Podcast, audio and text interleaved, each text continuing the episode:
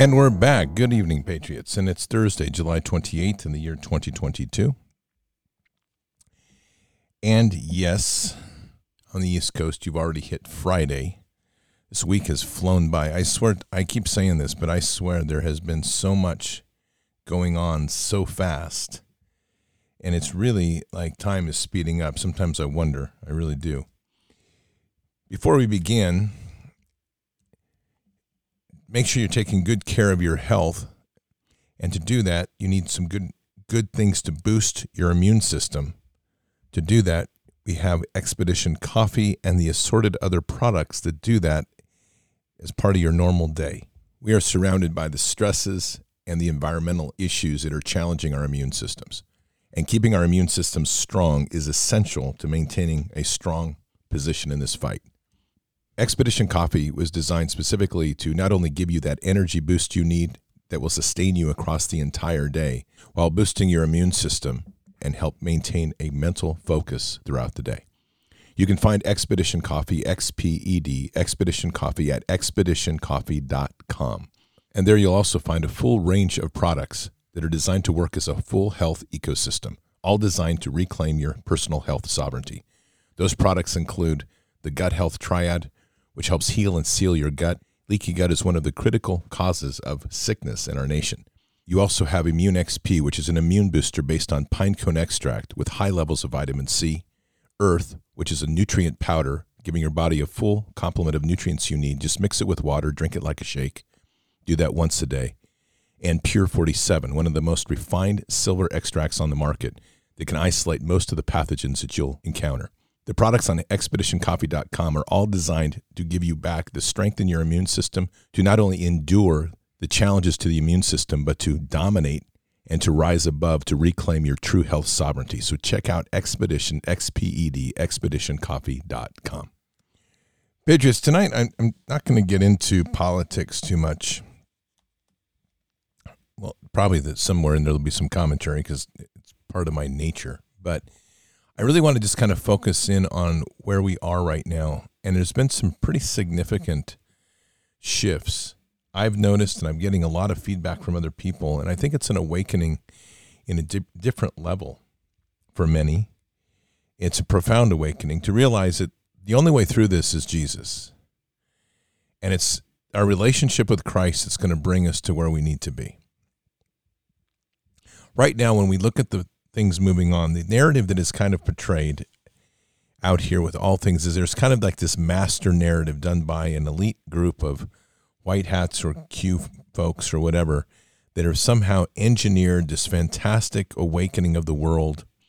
And as we're witnessing it, and they're pulling all the strings, they're bringing people to to suddenly break from the matrix, and they're in complete control, pulling all the strings on this, and in the end, good people win.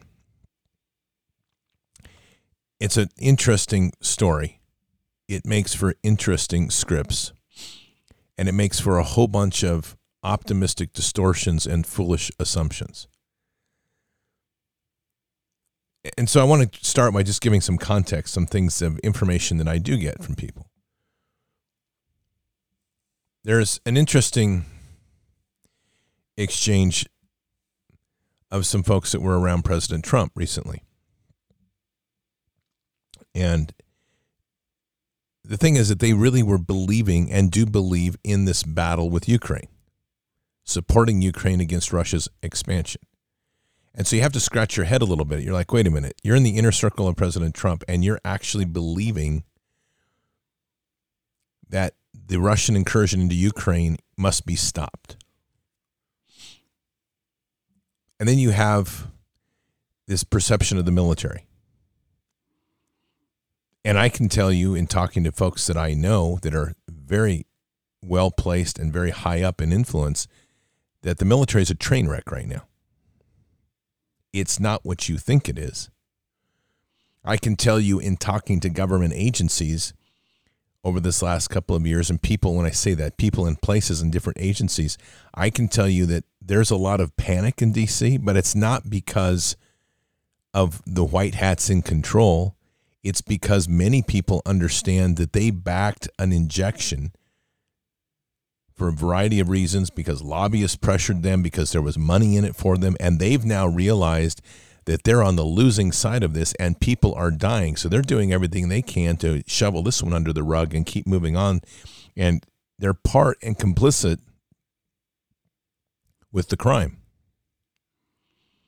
And they're more interested now. It's not about a their their their focus is not about preserving the deep state. Their their focus is about saving their butt. And I, I paint these pictures because we're, we're seeing enormous tensions build across the world. North Korea is in play with threats of nuclear war. We have China and the United States starting to tee off into the Straits of Taiwan. We have Russia, who is pushing and cutting off fuel and bringing Europe to its knees. And part of what we're witnessing here is that it's the distortion that we all live under, that we live in countries when in fact we don't. We live in colonies, and there's colonial masters, and there's an uprising of other rulers that don't want to be under those masters' control, but we're still all slaves. Now, these things are important perspectives because when we frame the world this way, when we frame the world the way that Q and White Hat perspective builds, we're looking for someone else to save us. And you notice that in that process, there's broad references to God, but there's never references to our King Jesus. And this creates some very, very significant problems. Huge problems, in fact, for the understanding of how this thing can end if you don't if we're not walking with Christ. Right now, this is my I'm just going to give you my kind of cliff notes on this whole thing. I I don't think this I my true belief is this is all God's work right now and people keep trying to seek a human face to it. And in the process of trying to put a human face to it, they're trying to build stories that fit that. And I believe that a lot of these people that they're expecting to be the great saviors of humanity are in fact embedded and invested in these sorts of wars in defending certain things that are completely wrong.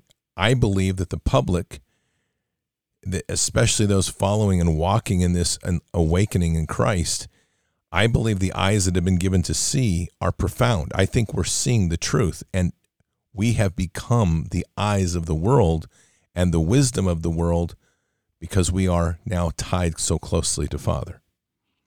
And I think that what we're witnessing is the fools that we thought were running the world are little more than puppets on a big stage.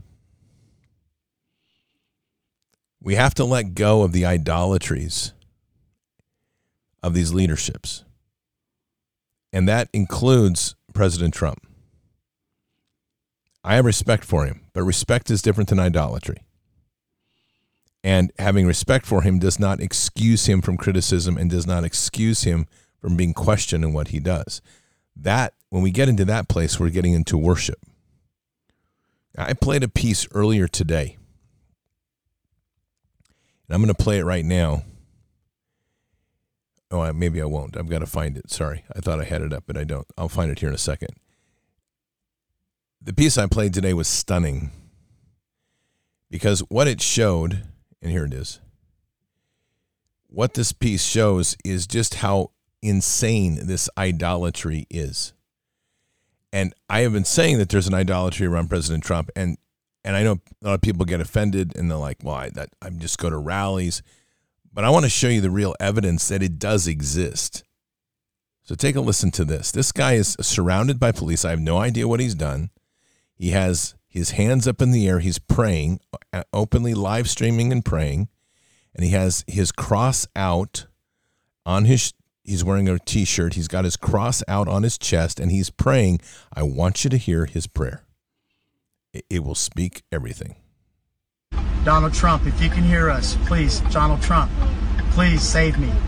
Please save me, Donald Trump. Please. I'm asking you. Please save me. Please save me. Please get these people away from me. In dear God's name, please stop these people.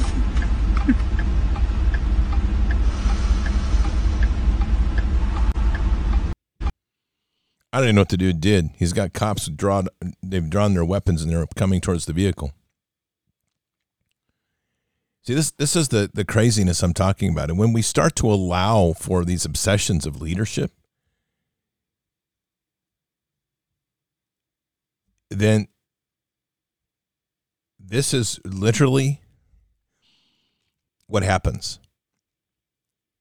You see, the problem we have in this nation is that people have a weak or pathetic relationship with Christ. And part of that, I'm going to be very blunt, is not enough people have suffered, truly suffered, or been put to a point of suffering that they have to confront the true choice between Jesus and the system. Right now, I can list a lot of people that are in that place.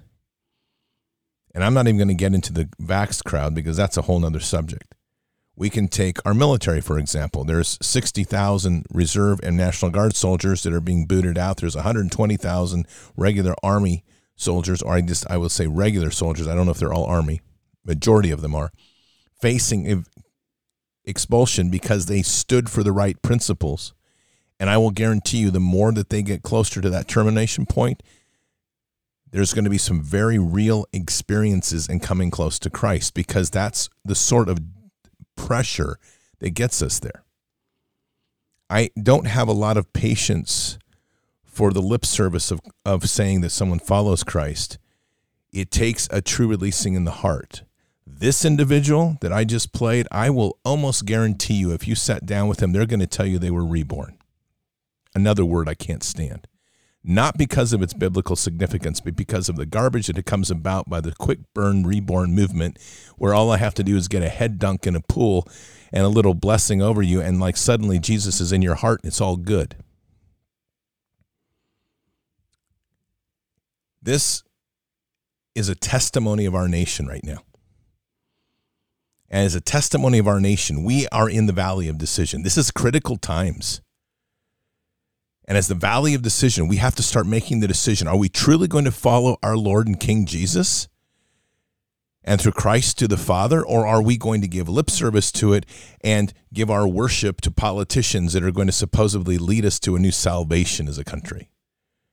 Because I'm going to tell you, I don't care what person is in politics, they aren't leading you at this moment in time. We don't have anybody that's leading you down to that path of Christ. They're all leading you to the revamping of a system to try to make it all better again by just kind of retooling some people and retooling a few things. And with that's going to come all the benefits of that a digital currency, which, by the way, every country in the world is rolling out a digital currency by a central bank. So this whole idea that we're going to be in this new era and the white hats are going to win and we're all going to be free, it's going to carry a digital currency with it, I guarantee you. And I guarantee you you're not going to see 5G suddenly vanish.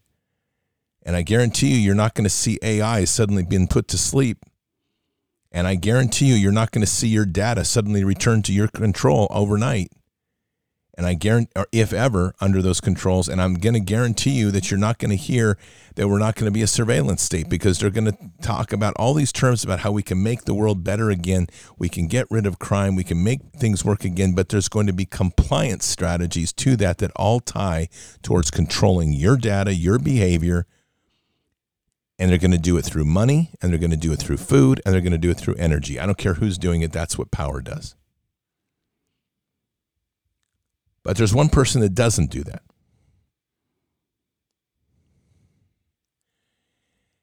And that's Christ. And Christ does not do that. And if when we start to understand that, then we start to position ourselves appropriately.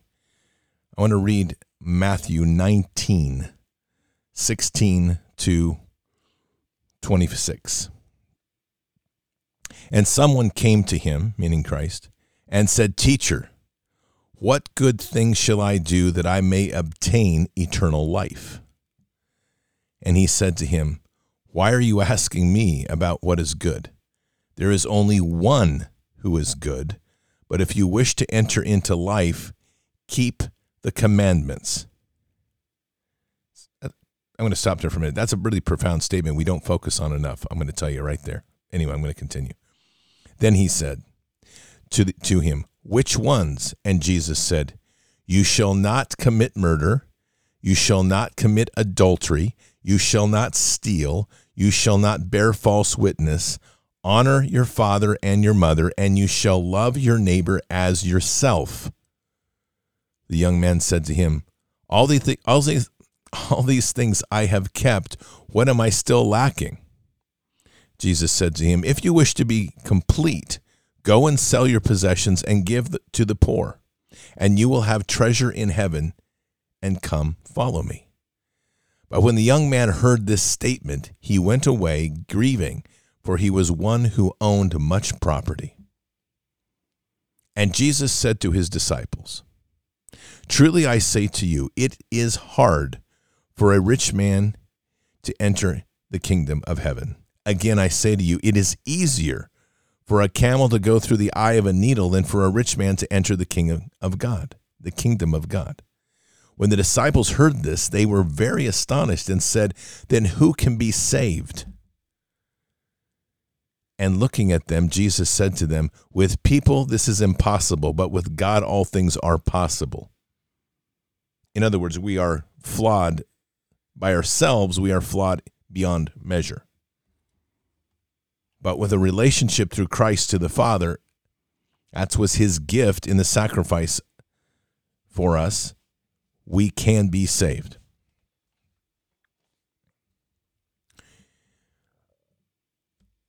It is essential that this we have to start pushing this message in its various forms. But the trick is we have to be reminded of how Christ functioned.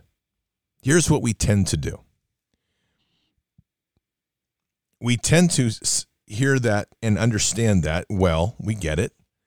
And then we want to go out and evangelize to somebody from where we are. But here's the problem they don't have a reference to where we are. They just hear us talking to them, which ends up sounding like we're talking down to them and dictating to them where to go. Christ didn't do that. Christ met with taxpayers, tax collectors, and prostitutes. He met he put himself between the adulteress and the accusers. He went and into the Pharisees' temple and he spoke. Every place he he confronted and spoke with people, he met them where they were. Such a profound difference. The dialogues that he has with the Pharisees are tailored to them. The dialogues that he has with the tax collectors and the prostitutes were with them. I've said this before and I'm very serious. I'm just going to, I will tell you, I did a project in 2005 and I did a photo project of telling the story of strippers in Portland inside their lives. I'm going to tell you, you want to talk about some dark stuff? You have to go to where they are to hear their stories to understand how to bring Christ to them. There are some great pastors in this country that literally go into those places for the sole purpose of trying to bring Jesus into their lives, and some are very successful. But it isn't, we can't go to people, and that's the extreme example. But if we're going to talk to people anywhere, we have to meet them where they are, not where we are and where we want them to be. And that comes from listening the one thing that I always get from the the stories of Christ is a couple, there's two very important pieces that always come to me when I read the New Testament in particular in his work with his disciples. One, Christ always listens.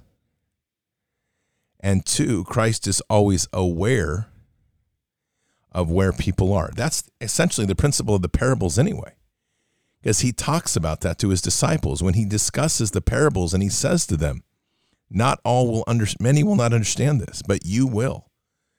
He's giving the information well aware that many are not going to hear what the message is, but nonetheless, they will have it and it will be in them and be part of them.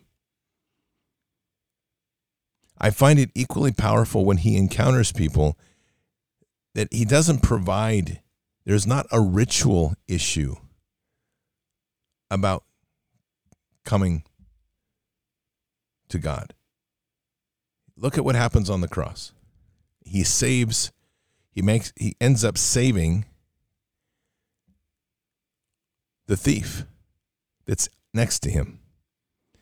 There's no baptismal, there's no confessional to a broad congregation of people. It's the relationship that and the of the heart to the heart.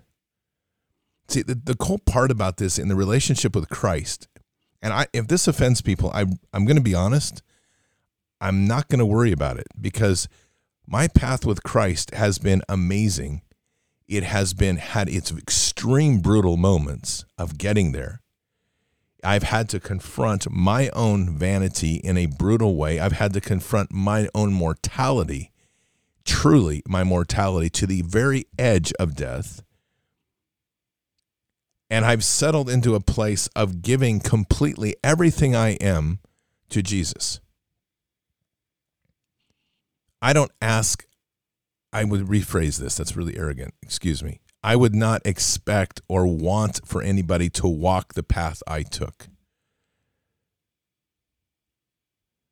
But the point is that the process to get there, we have to come to a point where we truly give ourselves to Christ in everything we do. And then we have to live that to such a degree that around us people recognize it without us even saying anything. And it's not like you walk around with a banner on your chest going, I'm saved guess what, folks? I'm saved. I've told you these stories. In my town, that's how it worked when I grew up. I mean, it's literally like, have you been saved? It's like, what? Have you been saved? Well, not today. Well, you need to get saved because the end is coming and we must be saved before the end is coming. That's what I call revelationist baptismal saving and it's ridiculous.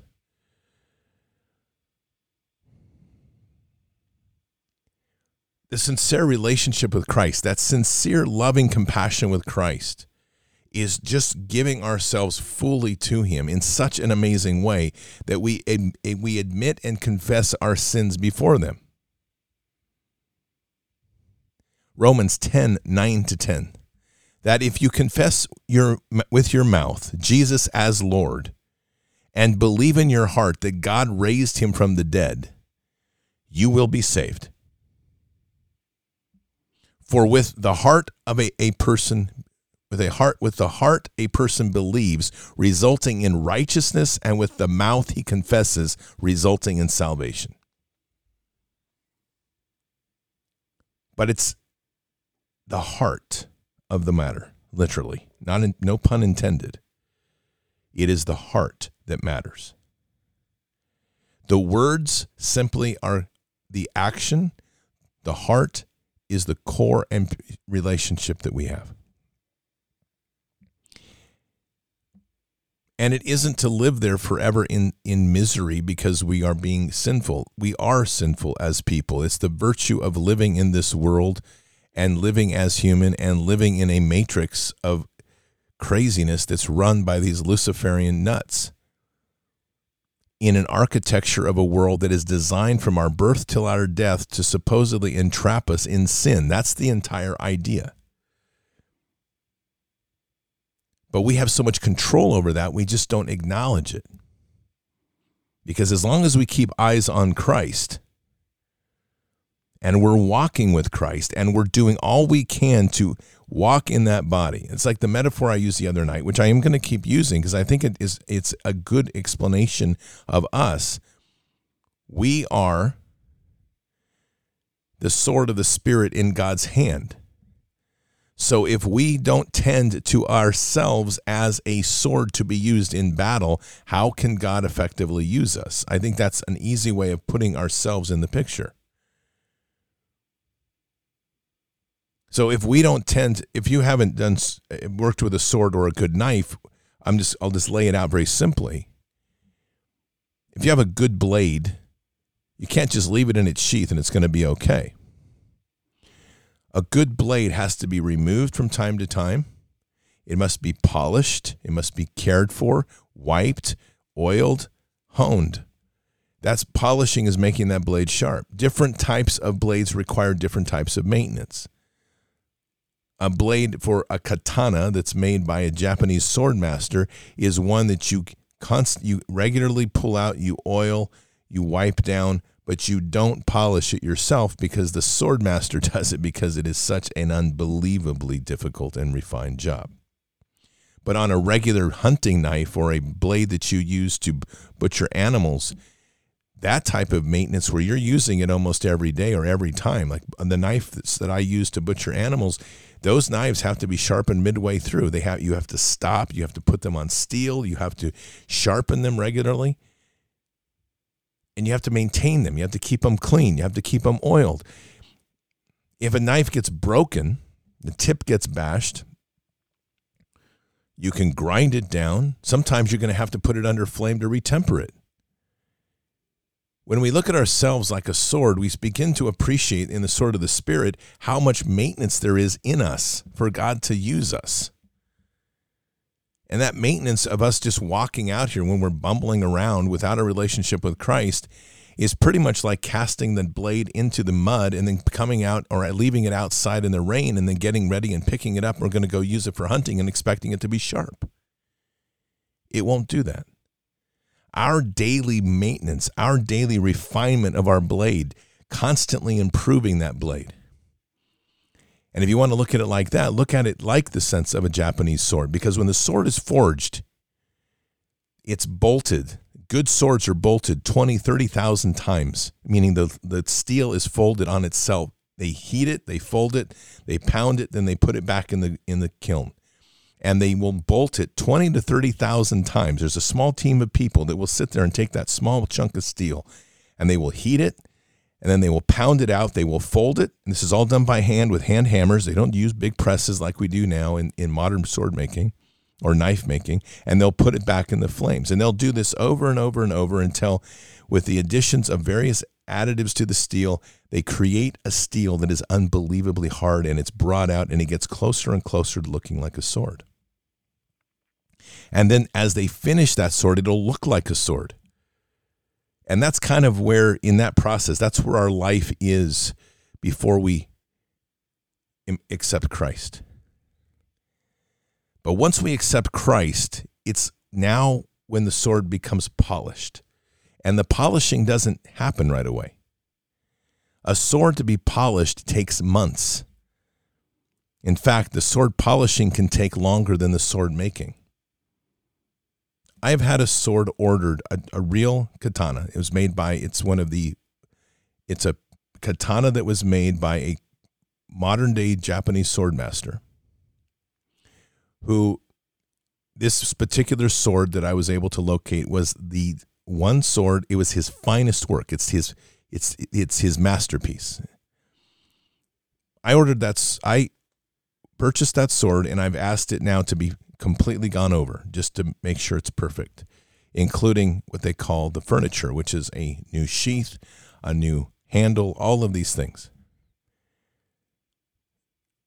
It's been seven months it's in Japan still. And I was told the other day that they apologized. Very nice people. They apologized, but they said, please understand these things take time. I'm not in any rush. Seven months to polish and refine. That's one sword. And the sword was already forged and it was already polished, meaning sharpened. we're, we are that type of a creation. And so even when the sword gets perfected and it's polished and all the furniture or all the pieces on it are right and correct, it's not over. Now it's the care, the daily maintenance, the the taking it out, keeping it well. If you're using it each day, then each time you take it out of the sheath, you have things you do each each time you draw it out and each time before you put it away there's maintenance things you do to that sword to make sure that it remains strong it doesn't get any rust when we accept Christ We are now at the point of polishing. We've been forged, but now we have to be we have to be refined. We're a coarse chunk of steel, and now we're refined. And it is our lifetime then of refinement. And when we step off that path, it's kind of like taking the sword and cutting something wrong without the right skill. You can damage the sword severely. Sometimes it's a big damage, sometimes it's a little. But what's happened in our nation is that there's been this kind of casualness of the relationship with Christ. And it's a casualness that says, okay, I accepted Christ. Many. On this day, I did my, I'm going to be a little bit crass, so don't be offended, but I'm just going to, for the sake of this, I'm trying to make a point. On this day, I got dunked in the pool, and on this day, I got the blessing. And I said to myself, and I said to those before me, I am a sinner, and I have been, I accept Christ in my heart.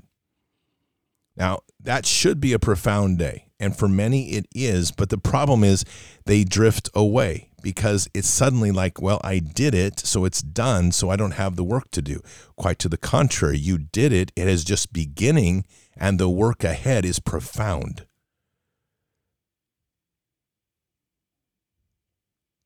And unfortunately, when we when we come to Christ, and many churches do this, they create these and I will tell you, I, the Baptists are some of the worst. And I was part of a Baptist church.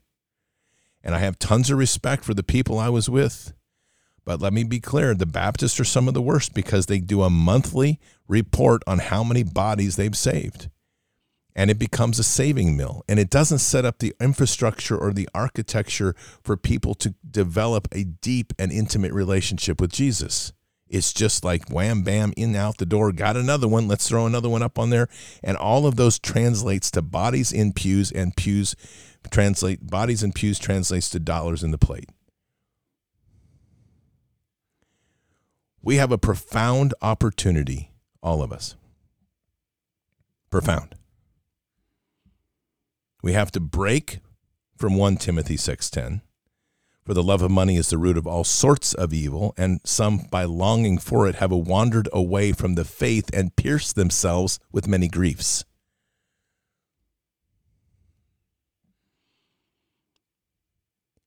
We also have to remember Matthew 16 25. For whoever wishes to save his life will lose it, but whoever loses his life for my sake will find it. We should not seek to be preserving our life in the traditional sense, for we are not of this world. But in everything through Christ, everything we are doing, there is literally no limit to what we can do. There is no fear to what we can do because we are doing purely as Father calls and as Christ leads. We become of Him, not of our desires, our fears, our anxieties, whatever. And we have a profound profound opportunity right now in this country to influence a direction and influence a way that is so Jesus centered, but it's not the Jesus that people know. When I say that, it's not the Jesus of the pew, it's the Jesus that was in scriptures. It's the Jesus in the communities. It was the Jesus who was the carpenter. It was the Jesus who was able to walk not in the middle of arguments, not getting caught in the crossfire, but to walk with the wisdom to lead people away from their own iniquities. It was the Jesus that we can walk in where he puts himself between the throwers of stones and the accused adulteress and leaves them each disarmed and gives them opportunity to walk without sin. Choices. And we get there by completely digging in deep to Christ. I have watched a nation from my chair. I'm speaking only of me. I've witnessed this nation move from being the extremism in my life of a religion that was used, unfortunately, very maliciously in very poor economic times to evangelize a message that brought people to Christ but didn't change their heart. That's not good teachings. And many of those people soon on within a year or so would drift back to their old ways. I myself was repulsed by the church. I was originally saved when I was about 12 years old. I had no context to what happened. I felt the power of Christ in my life, but there was no way to sustain it because I didn't understand what else had to be done. And there was no teachings around that. And I drifted away. And my life meandered and wandered through many ways and many experiences, which I am completely blessed that Father did. And fortunately, my heart was in the right place because when Father finally called, boy, did he call. Man. And boy, did I get knocked down hard. And boy, did I have a choice to make. And it was before me, and it was a choice. I did not have, it wasn't like I was pigeonholed in and like, this is your only option. I had to make a choice in my heart of where I was going to go. And he put me in such a situation that there was effectively only two choices. For me, there was probably three because I could have just accepted the misery and been angry, but it wasn't that.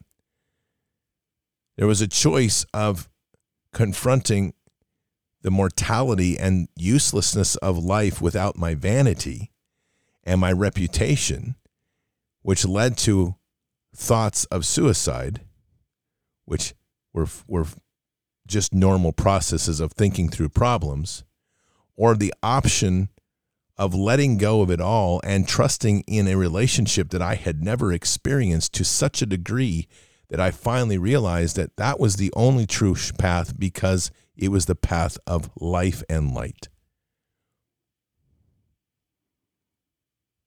And that didn't stop just because it happened there. It continued every day, and that relationship is getting deeper every step of my life.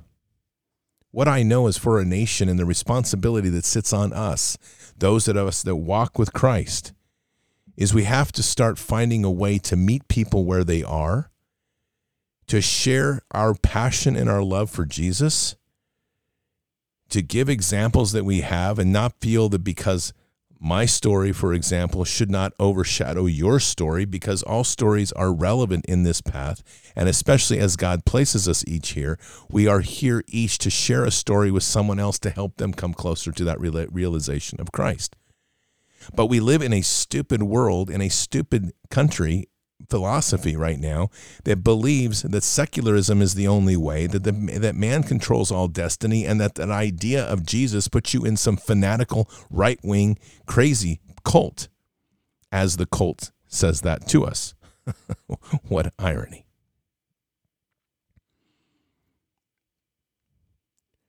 I don't want to force anybody to Jesus, but I do want people to witness the power and the love and the strength of Jesus. I don't want people to come to Jesus because they see him as meek, weak, and a smelly hippie. I want Jesus to see the king, the warrior, the mighty man that he was on this earth, and I want him to I want people to see that through me. I want people to realize the power of Christ, the fearlessness that he gives us, that ability to walk in this space and not have to say every step of the way i'm saved. I'm i'm i'm saved and you're uh, you're not you're not a christian. I'm a christian. I'm not getting into that divisive, divisive nonsense. Because that's not what christ did to others.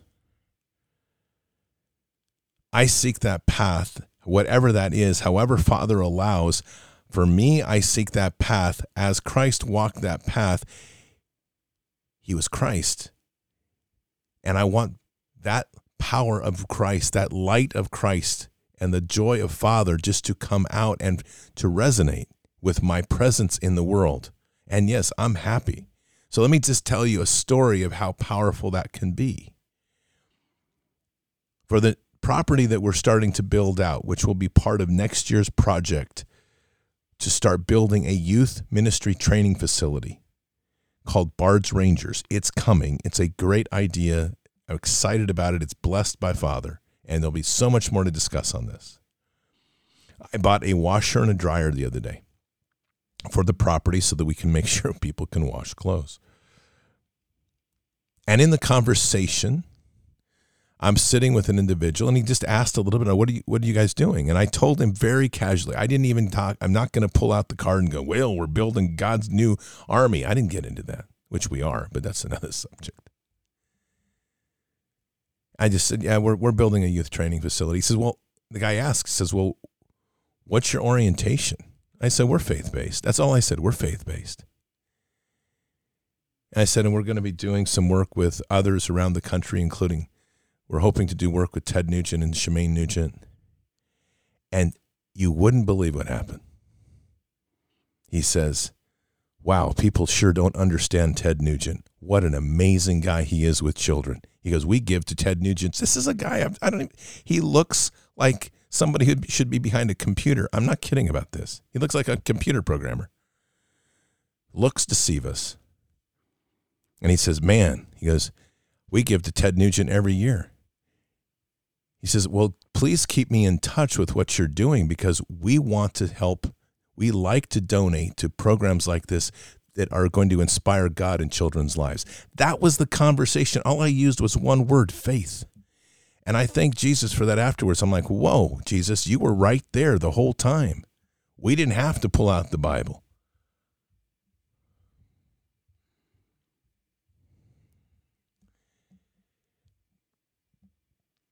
See, to me, it's a profound relationship that we have that when it's in us and in our heart, we're changing the world. And as we meet people where they are, man, we're, we don't have to feel insecure. I, I don't feel insecure. I'll tell anybody about my faith. And I'm not walking around like, mm, I don't know if I should say anything about Jesus. I'm going to tell you if I feel like it. But it's also something else. It's deeply personal and beautiful. And I'm not just going to throw it around like a rag doll because I cherish it. And it's in my heart, it's in my soul. It is what has defined me, what made me, what He has done for me. Our nation right now is so wrapped around the tag. I'm this, I'm that, I'm. You know what? this is what I know. I'm a disciple of Christ, and that's as far as I go because tomorrow God could change my direction and have me do something else. If God called me tomorrow to go get a degree as a nurse, guess what? That's where I'd be off to. If God calls me next week and says, "Well, that's stop. We're gonna. I need you to go over here and get your carpenter skills going again." That's it. But it doesn't mean I'm any of the. I'm all those things, not specifically one of those things. And I'm not going to limit God and I'm not going to live in my relationship with Christ by categorizing myself and boxing myself in. What I know is my mission, as I hope all of our mission is, is we simply need to bring Christ to this world. That is it. However, we do it. We're like covert agents. Today I'm one thing, tomorrow I'm another because what I do is irrelevant. My message to get to people is what's important. We are in enemy territory. We are trying to take it back, secure the land, occupy the kingdom further, and expand it because it's been encroached upon by one of the worst enemies ever who hates Jesus, who hates God. And it's about time we start putting a crush down on this. And we can do this by keeping our sword sharp and keeping that weapon that God wields as us, as a sword of the Spirit, to be mighty in this world and to not falter. And that happens with our true relationship with Jesus and our true repentance every day and our true confession to God and to ourselves and to our heart to understand where we stumble. And when we do that, we are purified in the flames of refinement each day and we get stronger, not weaker.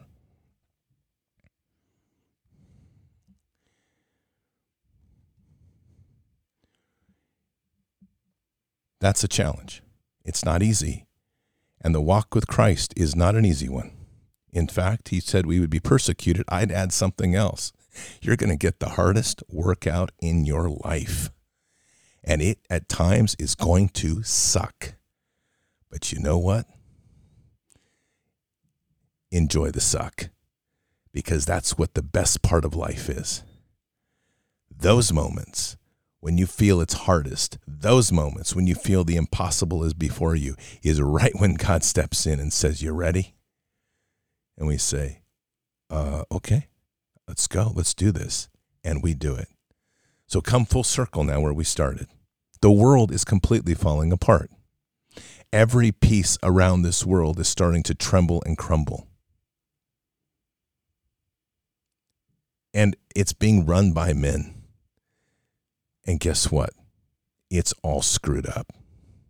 And if we look at the pieces on the board, you'd scratch your head and you'd go, I see no play here where we can win. No play at all. The devil's got this one. And God's smiling and laughing the whole time. Because God knows something. You see, we're seeing it through one eyes, ours. And God's seeing it through all the eyes of his children.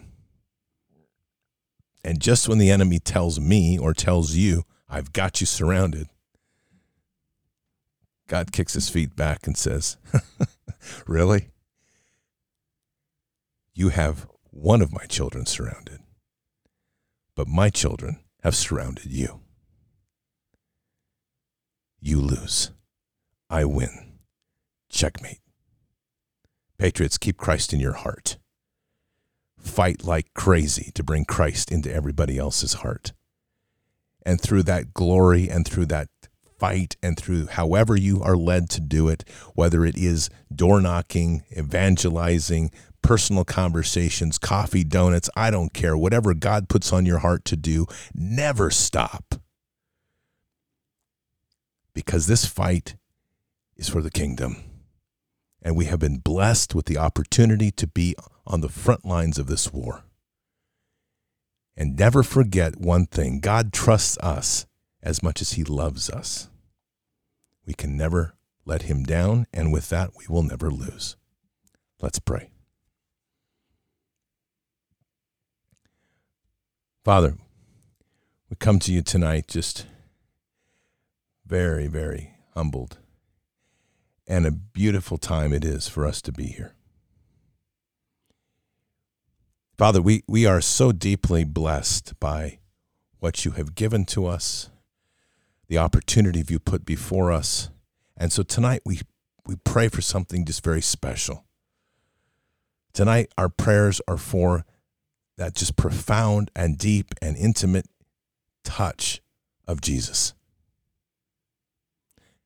We just pray for that one touch that everybody can have tonight, just a touch of the glory, the love, and all that He is to reach our hearts, to remind us, to fulfill it, for refill us, to give us that strength to understand that in this moment, we have this. We just have to believe and trust in you. Let go of all of this nonsense and dig ourselves in deep to our relationship with Christ. Forgive us for the times that we stutter. Forgive us for the times that we stumble, because we do. And we get so wrapped up in the stupidity of this world that we forget where our priorities should be. And every one of us does it at some moment in the day or some moment in the week. No one's excused. And we're not trying to hide anything. But Father, we also know something if we truly open our hearts. And this is what we are most thankful for. You love us always. And as foolish as we can be, we could never have a greater Father than you. Thank you. Truly, thank you. And Jesus, we just say thank you for all that's been given, all that you lead, all that you show, Thank you. So, as we step off into the tomorrow, as we step off into this world, let us always remember, Father, to take that moment. And Jesus, once in a while, you're going to have to just tap us to remind us, because in our busy days, we often forget just to take that moment and say thank you to humble ourselves before you and realize what an amazing life we have walking in this world, not of this world, but of you, of the kingdom of you, Father, with Christ within us. Nothing can stop that. Nothing can defeat that. Guide us and bless us. And we say these things in Christ Jesus' name. Amen.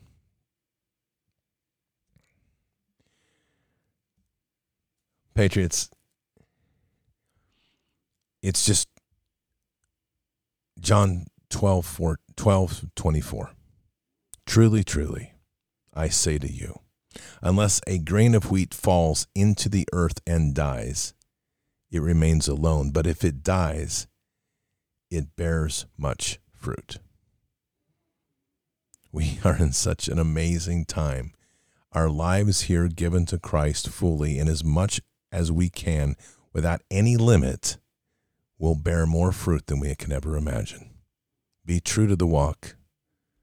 Fight like crazy to see Jesus in everyone's heart. That's the core of victory here. It's not the military, it's not politicians. And all of that's just noise and confusion. The real fight is the hearts of the people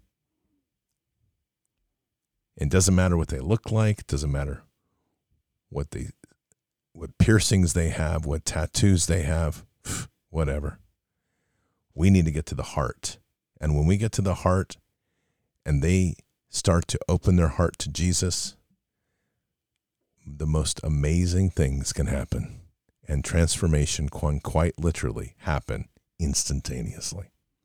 Keep your head up and your eyes forward. Never bow to evil. Never relent. Always press into the fight. God is with us. He will never forsake us. And in the end, God will always win. But we are here in this time, in this place, for just such a time as this. We are at war, so walk boldly and fearlessly with Christ. Occupy the land, expand the kingdom. Mission forward.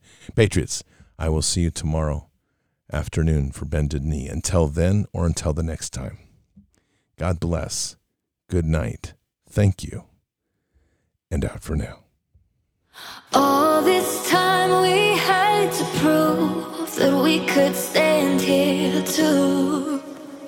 All the nights been pushing through, fight for all we to lose.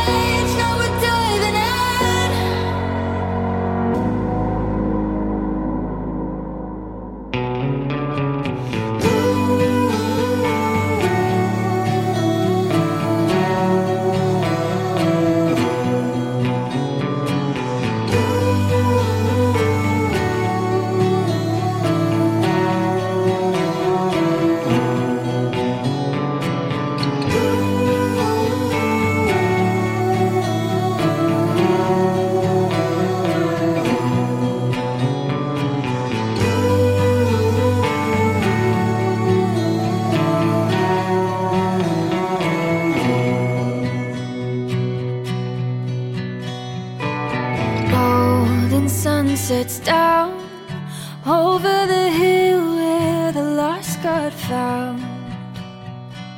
Reaching through somehow.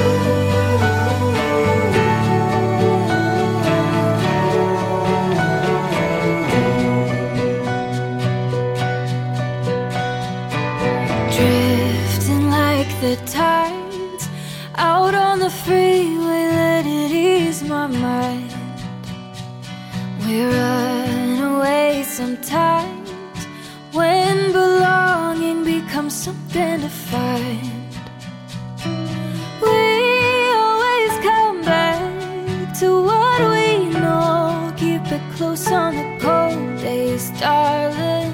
Counting all the ways where you are a safe place to hide.